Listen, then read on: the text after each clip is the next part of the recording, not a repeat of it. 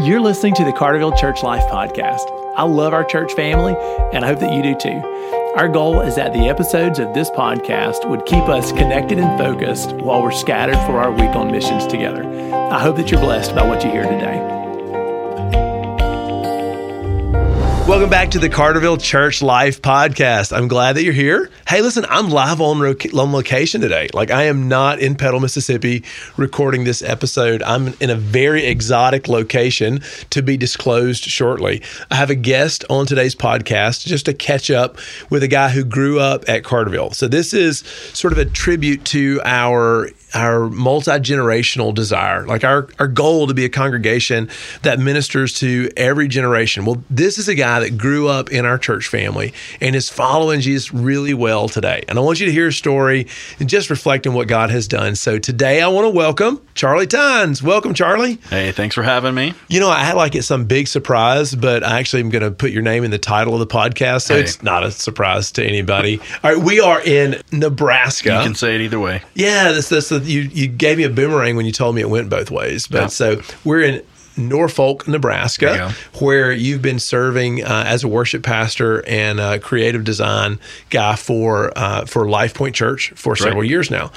I just want to kind of connect the dots. So let's go back to the Carterville years a little bit and sure. just sort of paint a picture of the path that the Lord has had you on.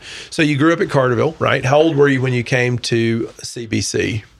Um, we moved to Petal when I was starting kindergarten, so I would have been five. Right. And landed at Carterville really quickly thereafter. We didn't we didn't shop around too much. Right. Uh, so so I can I can remember Carterville from kindergarten, first grade on. What are some of your earliest memories? Some of my earliest memories of Carterville. Uh, everyone's favorite, Miss Gwen Perkins leading V B S. Yeah. Yeah, that's some of my very earliest memories. Uh, R As in the uh, second story of the education building with uh, Mister Butch. Got a lot of fond memories of that season as well. That was a little later, obviously, into elementary school there, but yeah, those are a lot of my early memories. Um, wall ball on the back of the original fellowship hall. That's right. Yeah. Before the whole new fellowship hall was there. It was a great, perfect brick perfect wall. Perfect place for wall ball. Yeah. Yes. Yeah. Um, yeah. And then getting into youth ministry, obviously, um, you. So I want to, I want to pick but, up some there, not like on, on me, but sure. like you are a worship leader. Sure. Right. Yep. Uh, how old are you now, Charlie? thirty-three. You're you're married. You're raising a family. You've answered a call to ministry, and you're you've been serving Jesus very faithfully as a very talented worship leader. And when I look back on your footprint, some of that started in middle school for you. Yeah, at Carterville, right? Absolutely. Okay, so tell me tell me about the beginnings of Charlie Tynes leading worship in church. Uh, let's see. So. I took piano lessons with Miss Mel, Melanie Hubbard, uh, as a lot of kids in Petal. A lot of Carterville kids did. My wife. Yes, there you go. Um, and I got into fourth grade and became too cool for that. Okay. Um, wanted to play guitar. And so Brother Tim, Miss Mel's husband, um, started teaching me guitar. Um And that turned out to not be the just rock star anointing that I thought it would be in the first three months. Okay. As a fifth grade kid, right? Uh, you expect to be just crushing it. And uh, it did not come that easily or that quickly. Uh, and then I got into sixth grade and started into the wonderful Petal Education, Petal Schools band program. And in doing that, uh, didn't have time for guitar anymore. Right. So yeah. I quit. Um, but as I got into seventh, eighth grade, I got into the youth group. Um, I, I, I believe the praise team was looking for a bass guitar player starting out. There was uh, a few older students that were still playing acoustic. Um, Stephanie... Young Blood? Young Blood. Yeah. Uh, Adam Newsom. Oh, yeah. Um, So those guys were still kind of carrying the the six string acoustic area, uh, but needed a bass player. And I remembered enough of the basics of guitar. I think I played bass for maybe one year, my eighth grade year. And then Adam and Stephanie, uh, that crew was kind of graduating out. Graduating out, out yeah. And uh, yeah, I remember Adam Newsom encouraged me a lot that I could pick up a guitar and do it. And then you handing me your Alvarez. I remember the yeah, old that, Alvarez. That old guitar that, that a guy gave me in seminary, a wonderful godly man from Louisiana gave me that. Yeah. And uh, yeah, you you believed in me. You gave me my first opportunity to really step into that role. Yeah. And um, yeah, and so then I taught another friend of mine, Austin McMurray, how to pick hey, up Mac. some some He became notes. The bass guy. That's right, on the bass. And uh, yeah, shortly thereafter, Ethan Manning was in the crew, my older brother Paul playing drums, and yeah, yeah. So my origins as a worship leader are tied up Carterville Youth Group, Carterville Youth Group as a student. That's right, and you did a terrific job. And so, Charlie, when we look up, like, let's just track, just sort of in bullet points, right? Sure. You when you when you left Carterville, where are the places that you led worship since then? How's God used you as a worship leader? And we're gonna we're gonna kind of fast track to your current setting, and then we'll talk about what God's doing with you here now. Yeah. So a lot of a lot of opportunities came for me out of Carterville's youth group. We had a uh, a guy, Tom Edwards, a worship leader, uh, who would come in and lead for us. Tom gave me an opportunity to travel with him, to play with him, play guitar, play keys with him. Uh, and that opened a lot of doors, gave me a lot of opportunities. Uh, right. I uh, led at Main Street United Methodist in college for a while. Um, they had a they had a contemporary service, a contemporary right? Contemporary service. Was... Uh, eventually ended up at First Hattiesburg, now Venture Church. Was there for a few years. Um In, in a part-time kind of uh, way. And uh, twenty thirteen, I moved to Oxford, Mississippi uh, to marry my wife as she was starting grad school there, uh, and started a um, started a church, was part of a church plant there in Oxford, Community Church Oxford, spent five years there. And we landed here in Nebraska in the summer of, let me get this right, twenty eighteen. All right, so that's uh, that's man, that's a wild ride. That's lots of places that you guys have served. Yes. Okay, so Charlie, um, like as I sit with you, you're no longer an eighth grade kid on a bass. You're no longer a ninth grade kid taking leadership at the youth group. Like you are, like it's beautiful to me to see you as as a theologian, as a disciple, as a worship leader, as a guy who loves Jesus, who thinks his thoughts and wants to see healthy church happen. Man, I love it. It's a blessing to me. Can't, I can't tell you. Will you just tell me a little bit about what God's been teaching you about worship? And this is a chance for you just to let Carterville lean in a little bit and learn from your discipleship, and maybe it'd be a blessing to some of the people who are listening to the podcast. So, yeah. you know, kind of a homegrown guy, you know, one of, one of I guess, one of Carterville's sons in yes. my mindset. Sure. What's God been teaching you about worship lately?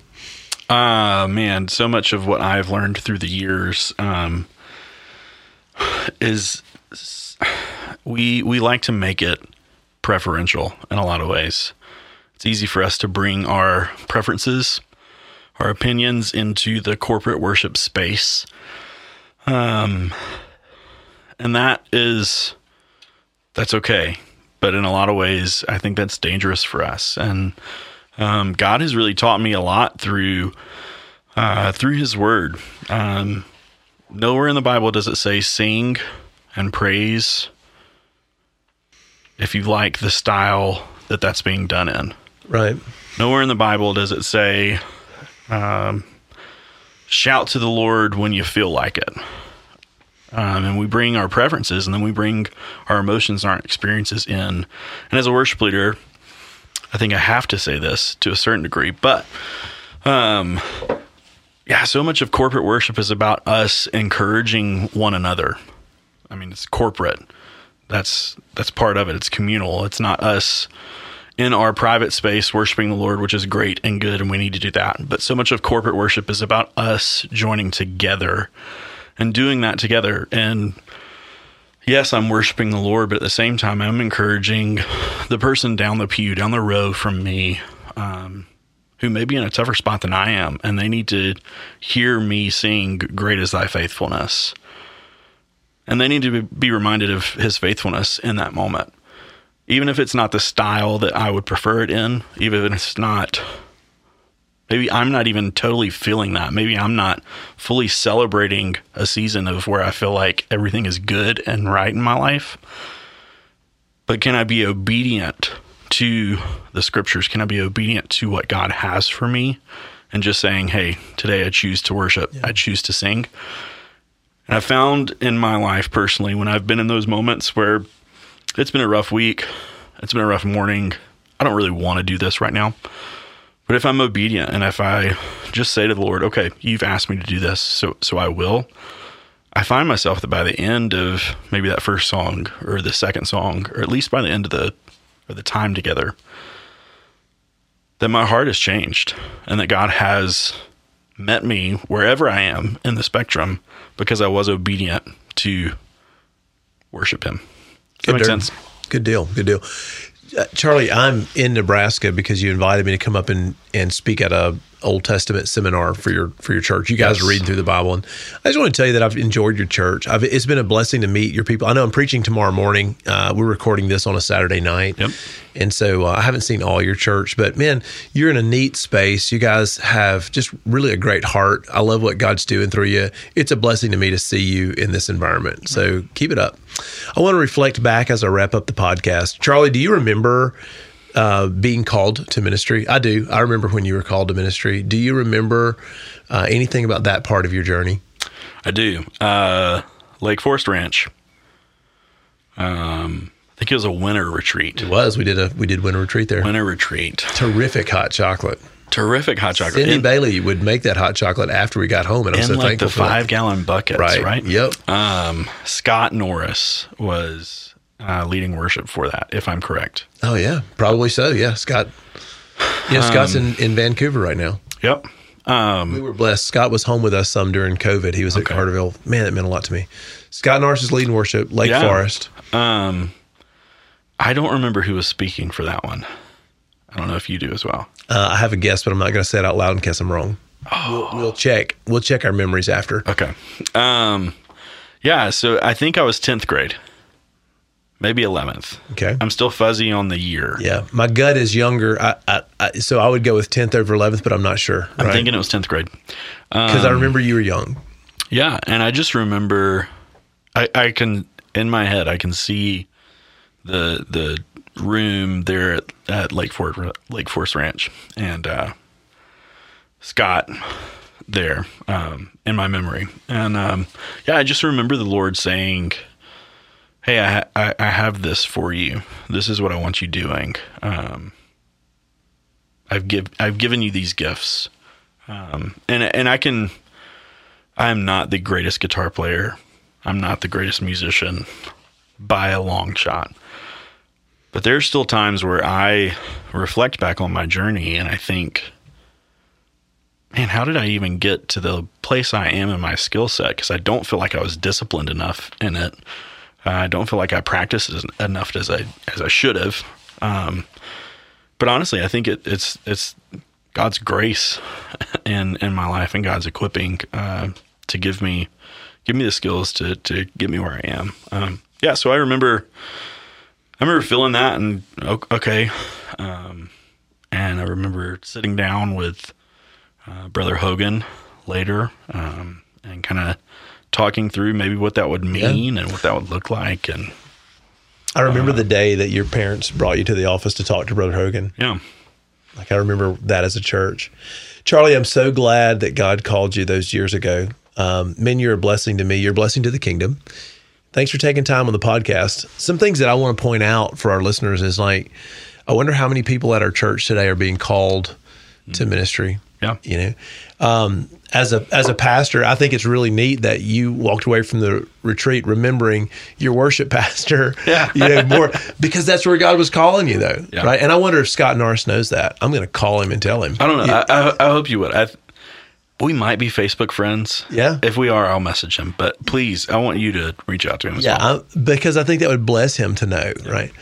And I just wonder how many people at Carterville today are going to be called into ministry. And the volunteers at, at church who are worshiping beside them, who are opening doors for them, who are teaching the Bible, who are supporting them through hard seasons. And you're a part of that, right? Yeah. yeah. And uh, and I just want to encourage people to say yes. When God calls you, say yes. Mm-hmm. And Charlie, it's been really neat to get to watch your journey. Thanks for hosting me, man. Thanks for letting me be in Nebraska with Absolutely. you uh, this weekend. And thanks so much, man, for taking what God started at Carterville and using it.